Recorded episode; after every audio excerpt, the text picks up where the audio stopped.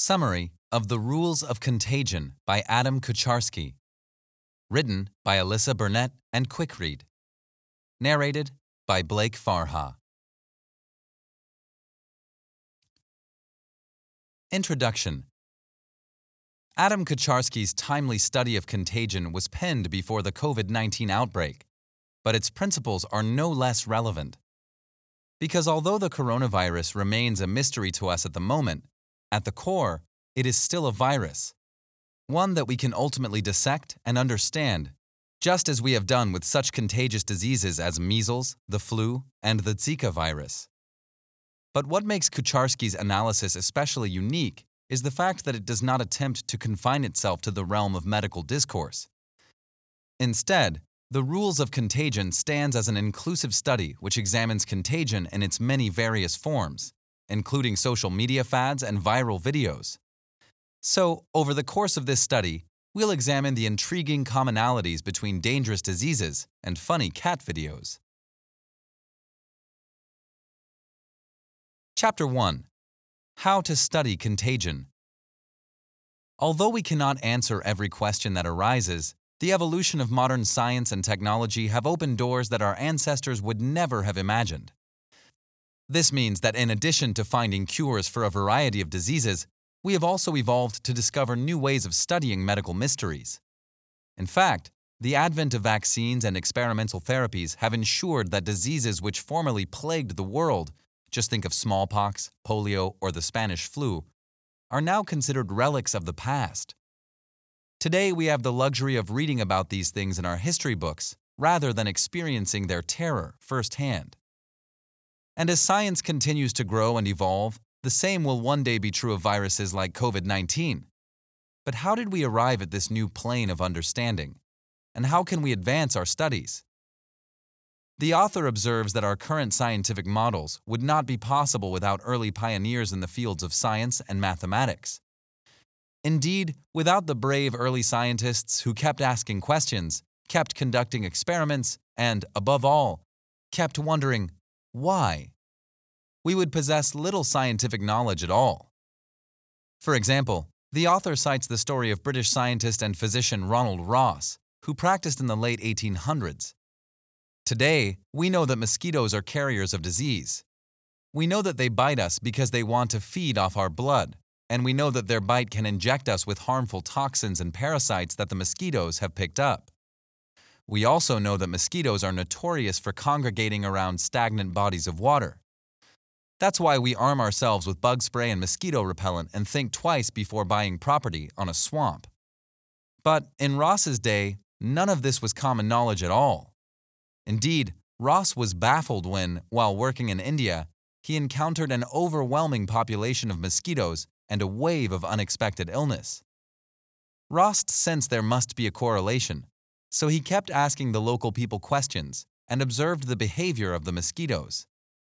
After a significant period of observation, Ross concluded that mosquitoes were more active near pools of stagnant water and concluded that whenever there was a sizable mosquito population, disease would quickly follow. What he couldn't understand was why, so he kept studying. He wanted to know how mosquitoes were transmitting disease and what could be done to stop them. To further his understanding, he consulted a friend and fellow physician who had been practicing medicine in China. His colleague reported that he had also seen spikes in disease whenever mosquitoes were present. He also theorized that, because mosquitoes were connoisseurs of blood, they would be sampling from a variety of population. Animals and humans alike provided a veritable smorgasbord for mosquitoes to enjoy. The two doctors then hypothesized that if mosquitoes were sampling so many different types of blood, it stood to reason that they would eventually hit upon a victim who was infected with some disease or another. If the mosquito drank this infected blood and bit somebody else, the doctors argued that the mosquitoes were therefore acting as carriers of disease and passing a host of foreign parasites onto their unsuspecting victims. This theory laid the groundwork for our understanding of the spread of infectious disease but it also unlocked the secret to controlling and preventing malaria, which is most commonly spread by mosquitoes. The author points out that this example demonstrates the power of a curious scientific mind. Without these doctors and their desire to know more, we might be decades behind in our understanding of contagious diseases. And because an inquiring mind and a desire to help others is at the heart of all medical discoveries, the author argues that all future scientific discoveries have followed a similar pattern. So, as you can see through this example, our current scientific models haven't evolved overnight in a flash of brilliance. Rather, they're the result of a few dedicated researchers asking questions and building research frameworks that have influenced our scientific discoveries for decades.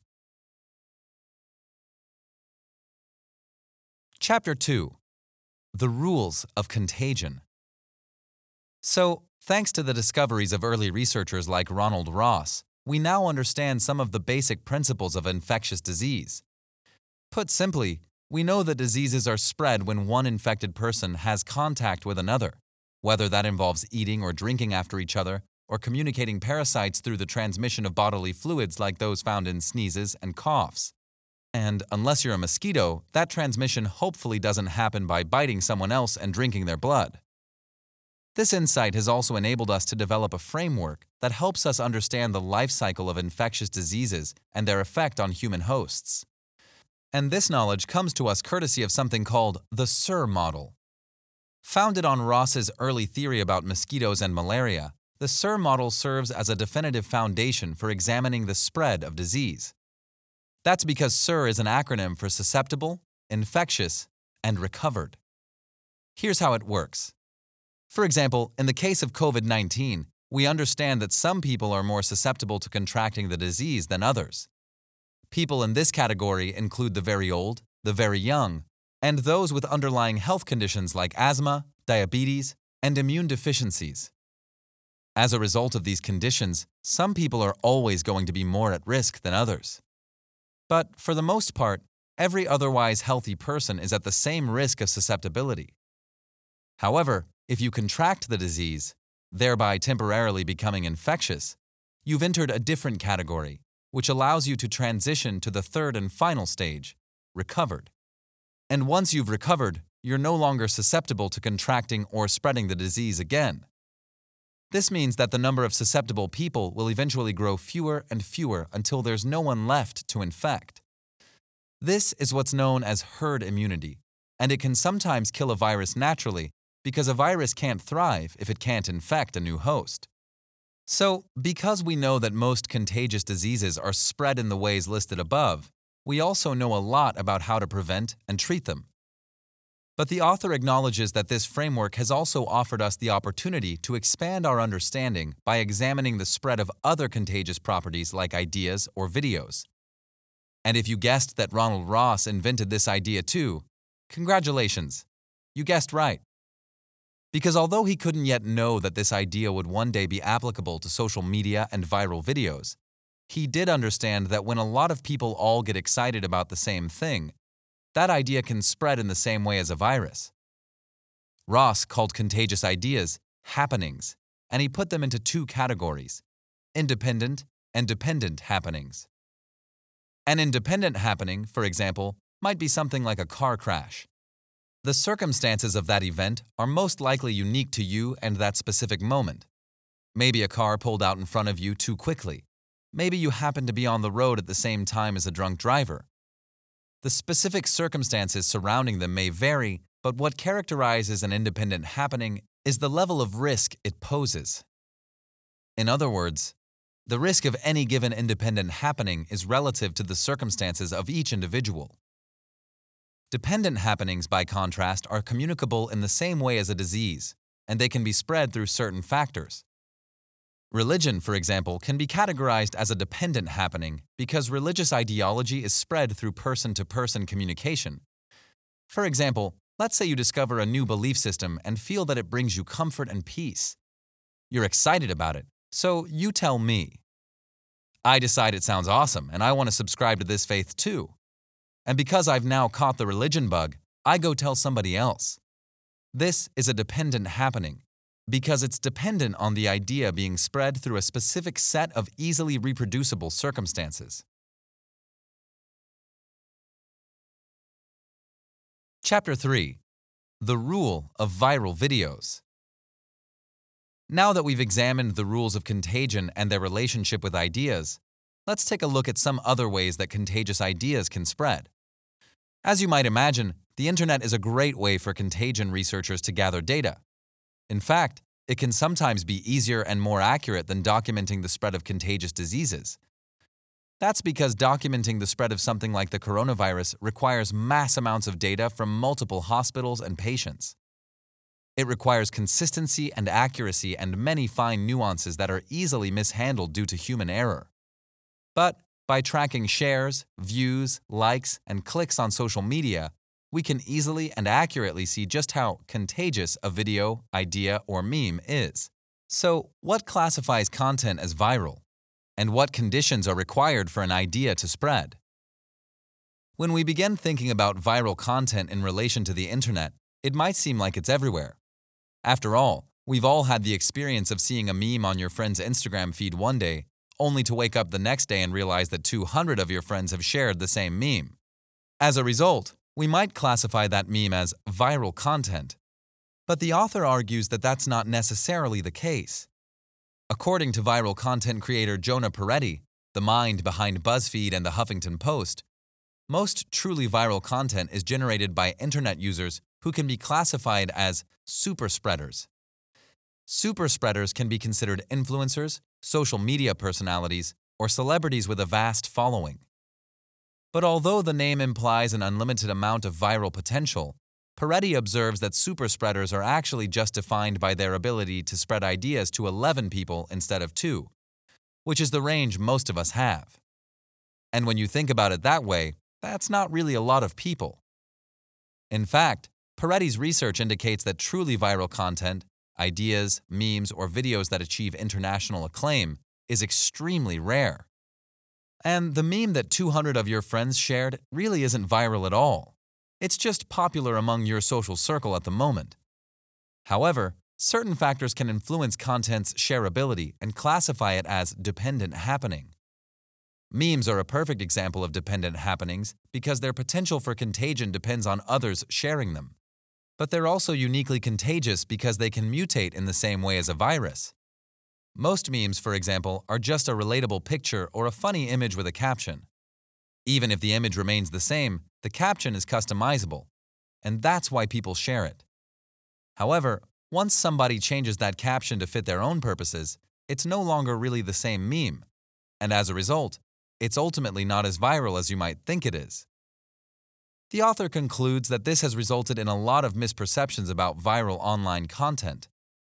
Ideas and images may indeed be contagious, but because they're dependent by nature, the circumstances required for making them contagious are too variable for us to predict their virality with infallible certainty. However, as is the case with our study of contagious diseases, the evolution of technology can help us further our understanding. As a result, it's entirely possible that within a few years, we will be able to definitively predict popular online content or even create a guaranteed formula for doing so. One thing, however, is certain Collecting data online will almost always be easier, and data giants such as Google and Facebook are invaluable databases. Final summary Science and technology have come a long way since the 1800s, when we first began to understand the spread of infectious disease. But thanks to the efforts of early pioneers like Ronald Ross, we've been able to develop scientific models like SIR, which can help us predict the cycle of diseases with a relative degree of accuracy. Ross's theories have also enabled us to understand that ideas can spread between people in the same way as a virus. We can classify infectious content in terms of dependent or independent happenings. Religions, memes, and viral internet videos are prime examples of dependent happenings because they're spread from person to person like a virus. However, we are limited in the degree of accuracy with which we can predict and analyze viral content.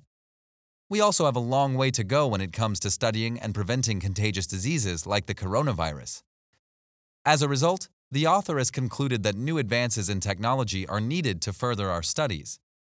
But on the bright side, we can be certain that, just as Ross's once revolutionary discoveries are common knowledge to us today, we'll one day find answers to the medical mysteries that baffle the scientists of today. This has been a summary of The Rules of Contagion by Adam Kucharski, written by Alyssa Burnett and Quickread, narrated by Blake Farha. The End. This audiobook summary was brought to you by Quickread.